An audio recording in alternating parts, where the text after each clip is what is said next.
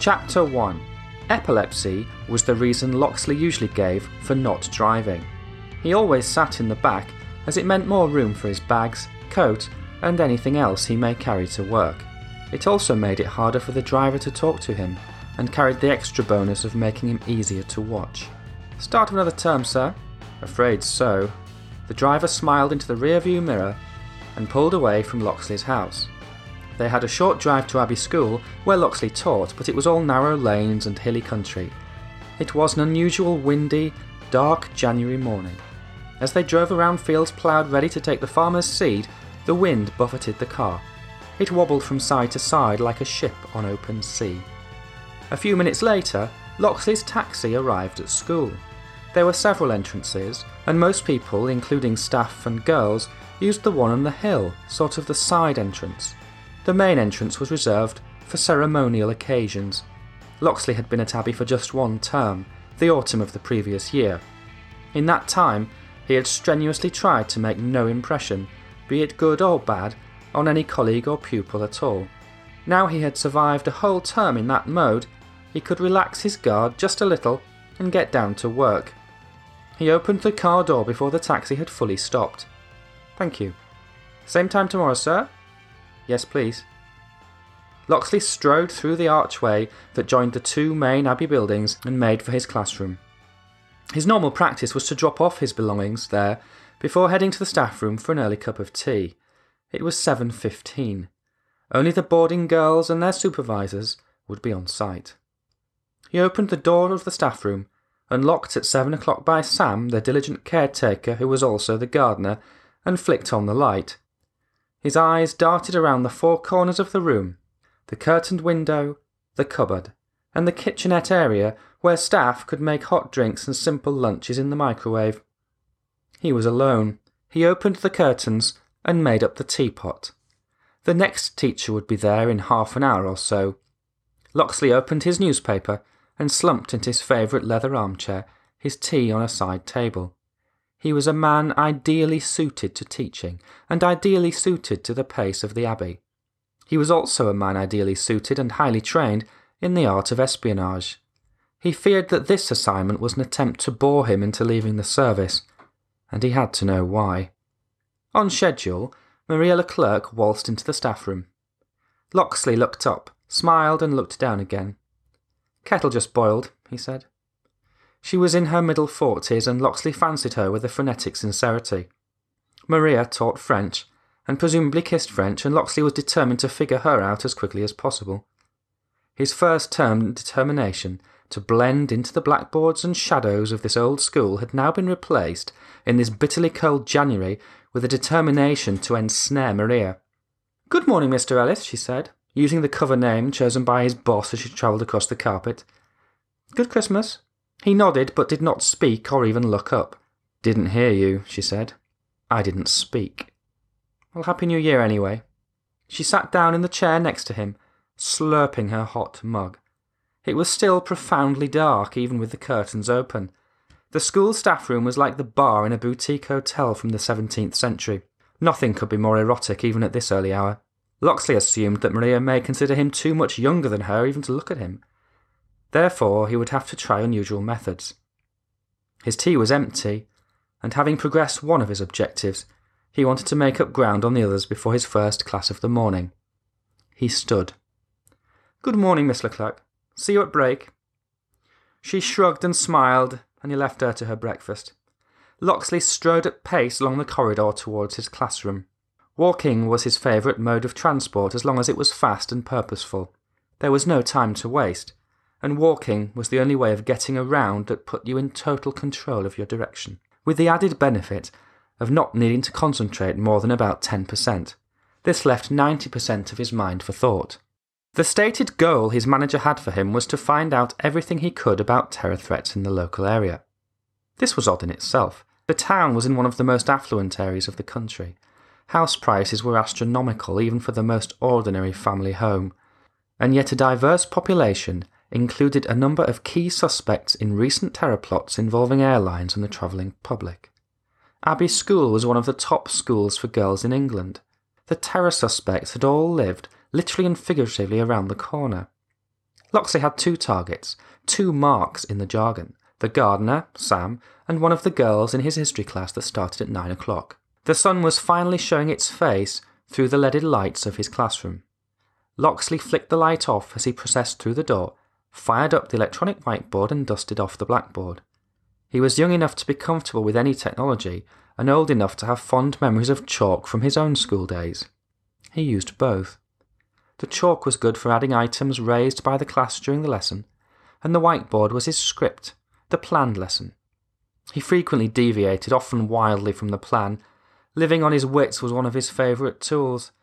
Managing a class of 20 competitive adolescent girls without following his notes was one of the best training opportunities he had ever experienced. The lesson bell rang.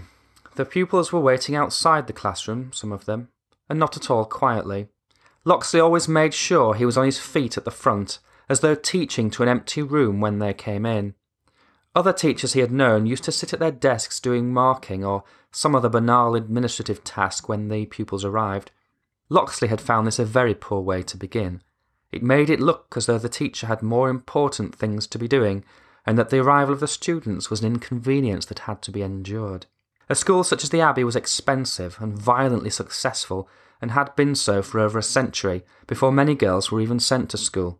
The teachers were there to teach, and everything else was irrelevant. These were the head's words, and Locksley agreed. His own reasons were, of course, radically different. He wanted to watch every single pupil for as long as possible, starting from the time before they knew he was watching them. Such seconds could be the most valuable of the day. Locksley recognised immediately that Fiona was just slightly off colour, slightly paler than she should be. Amber was talking loudly to her friends, slightly louder than normal. She was usually one of the shy girls, although most of them were from wealthy backgrounds and were not shy in the traditional sense. Such measures were always relative. She was perhaps less confident than her peers would be a better way to describe Amber. And so Locksley progressed as the girls took their seats. Even at the Abbey, one or two were always late, but never by much. The school buildings were all in a single, small site, so their excuses were limited and the penalties for lateness or non attendance did not bear thinking about. Good morning, everyone, said Locksley. He still got nervous. He had only been a teacher for a term and not a properly prepared one at that. He was not from a teaching background at all. He had studied engineering at university and started his career working for an upscale management consultancy. It had been very small, the kind commonly referred to as boutique, though it resembled a boutique in the same way that so called hotels did. Not at all. This term we are studying. He paused, both for effect and to see if anyone remembered we will be studying post war Britain. Nobody so much as muttered anything. Right, well, hopefully by Easter you'll be able to think of something interesting to say about it. Locksley fixed his gaze on the girl halfway towards the back, sitting on his far left alongside the window, Niku Hayek. She seemed just as always, not too loud, not too quiet, and failed to stand out in any way at all, at least as a pupil. It was her father who interested Locksley. He began by talking about Britain immediately after the war, a period his teachers had known first hand. He felt alone, but pleasantly so. After the lesson, Locksley returned to the staff room. He normally walked around the grounds to get some air before his next lesson, but he wanted to see Maria first, if only for a moment. On warmer days, he intended to invite her to walk with him, but it was becoming grey, windier, and somewhat colder than the morning. He stayed long enough to drink some more tea, nod politely to Maria, inquire about her own first period of the year, and then he put on his coat and wandered out of the back door. The grounds of the school were expansive. There were hockey pitches, netball courts, and all the usual facilities. In a separate building just around the crest of the hill was a swimming pool and indoor courts for badminton, squash, and the like. Locksley used the courts to keep fit sporadically, and today he headed in that direction. Beyond the building was the gardener's lair, a series of huts and sheds or garages, the name depended on the size. A greenhouse and a few runs of allotments used to teach the girls how to garden. The probability of any of them becoming involved in horticulture was remote, but one or two were from a farming background. The rest were just muck about for the lesson. Locksley had often wondered about the suitability of the gardener for teaching the pupils. He did his job well, but he had no teaching qualifications at all. In that, he and Locksley were kindred spirits. Morning, Sam, said Locksley. He couldn't see the gardener, or hear anything much happening, so he raised his voice and shouted again, Sam! If Sam was around, he would hear Locksley before they saw each other. And there was no reply, so Locksley pushed open the door of the main shed and walked in. Once inside, Locksley went to work quickly, knowing that Sam could return at any moment. With both ears listening out for Sam's return, his eyes darted back and forth in sweeps across the space of the shed looking for items of interest. He edited out all of the potting shed paraphernalia, the kind of things which were either useful or just here to provide cover for something more indicative of Sam's true purpose. Spanton claimed that Sam owed the job to Hayek.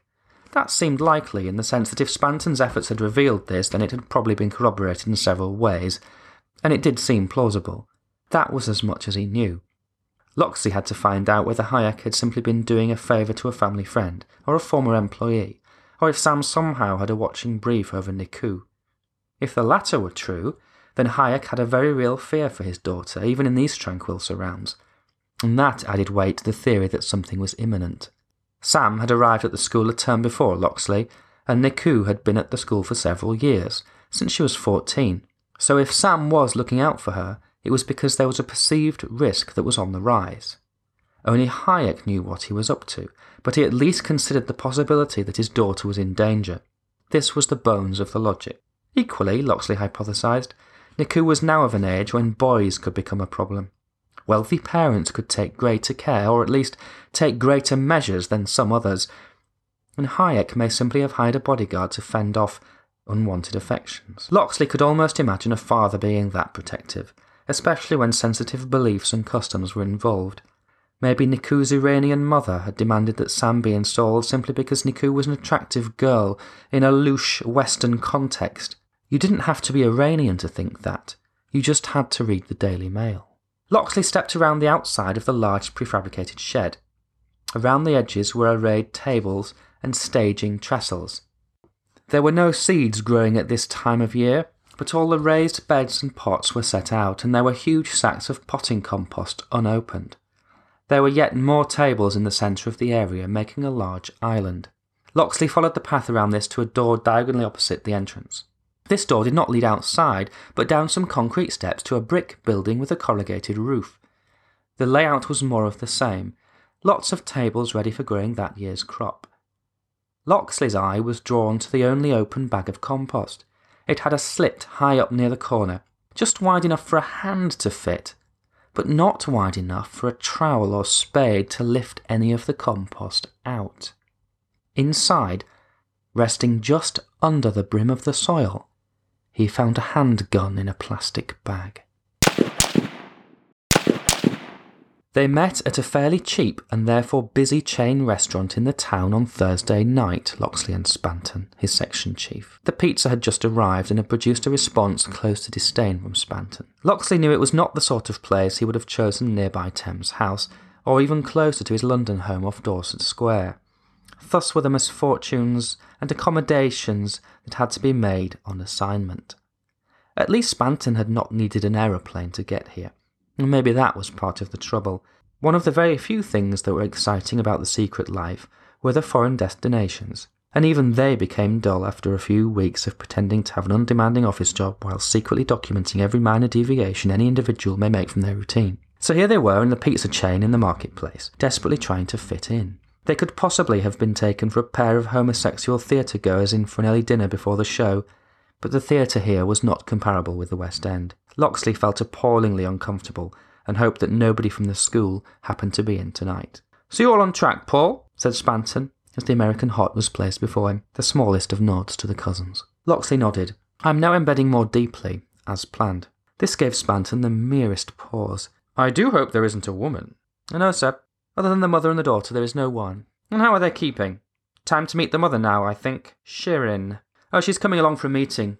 Day after tomorrow. I'll see them both before lunch during a free period. Is this a routine pizza, sir? Spanton nodded, this time too quickly. So it was not completely routine pizza, but nothing immediately gripping had happened. Totally routine, Paul. We need you to keep doing what you're doing, perfectly as planned, only quicker. Understood. A, a lot quicker? Spanton stuffed a forkful of pizza into his mouth for time, chewed and swallowed. Double quick. Everything we wanted done by the summer now needs to be done for Easter. Hilary instead of Trinity in the familiar terminology, what? Such terminology may have been familiar from Spanton's Oxford days, but not Locksley's ones at Manchester. Are you expecting something imminent? he asked. Oh, nothing as exciting as that, dear boy. Just a vibe, a whiff, a vibration in the electronosphere. That's what I heard one of the Americans calling it only last week. The electronosphere. He shuddered. Locksley thought involuntarily. Just a few suggestions that things are moving up a gear, but nothing imminent, no. Nothing even you would call an event. These things go in cycles. More or less, less than more, but not always rising to a crescendo at all. Very well. I will move up a gear in response. Jolly good. I'll see you again in a week. Spanton took one more mouthful of pizza, wiped his mouth on his napkin, stood up, and walked out. Locksley hesitated, not sure if he should follow. As he stood, he felt the eyes of a waitress on his neck. He nodded to her, proof that he would return, but by the time he had reached the street, Spanton had disappeared. Well, good. Locksley was hungry, and he could now enjoy his meal in peace.